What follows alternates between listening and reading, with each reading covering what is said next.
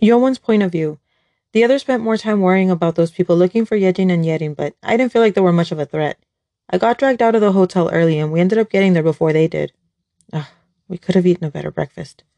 Hong Song ended up making a mess of things almost right away, even if Yejin said it would have happened anyway, but that's when I realized her fear wasn't from those people. There's someone else she's more afraid of. But who could that be and why? She wasn't able to say, but I felt like if we found out, none of us would be able to sit still. All right, it's better that we don't know. The others seemed to be more distracted than usual, seeing how worried they were about her. I was worried too, but I guess just not as much as them. Maybe my feelings for her aren't what I think they are.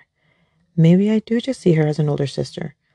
But when that mysterious stranger came around, I heard the kitchen door open and I turned to see Yerin looking around.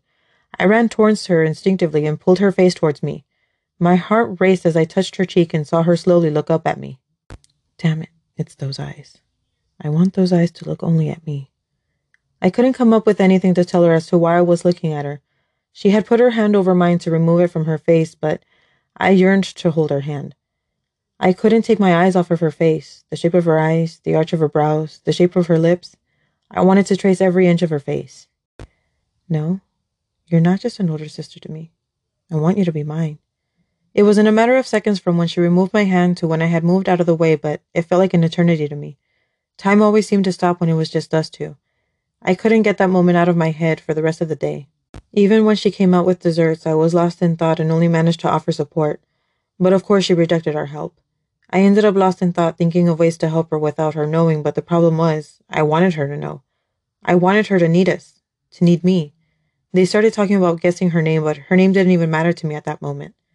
I was able to focus on the conversation long enough to hear the invitation to her birthday celebration. Her birthday is the same weekend we stop working here. Ugh, there's not a lot of time left for us. I took a peek at her. She was looking at us and smiled. Don't smile like that.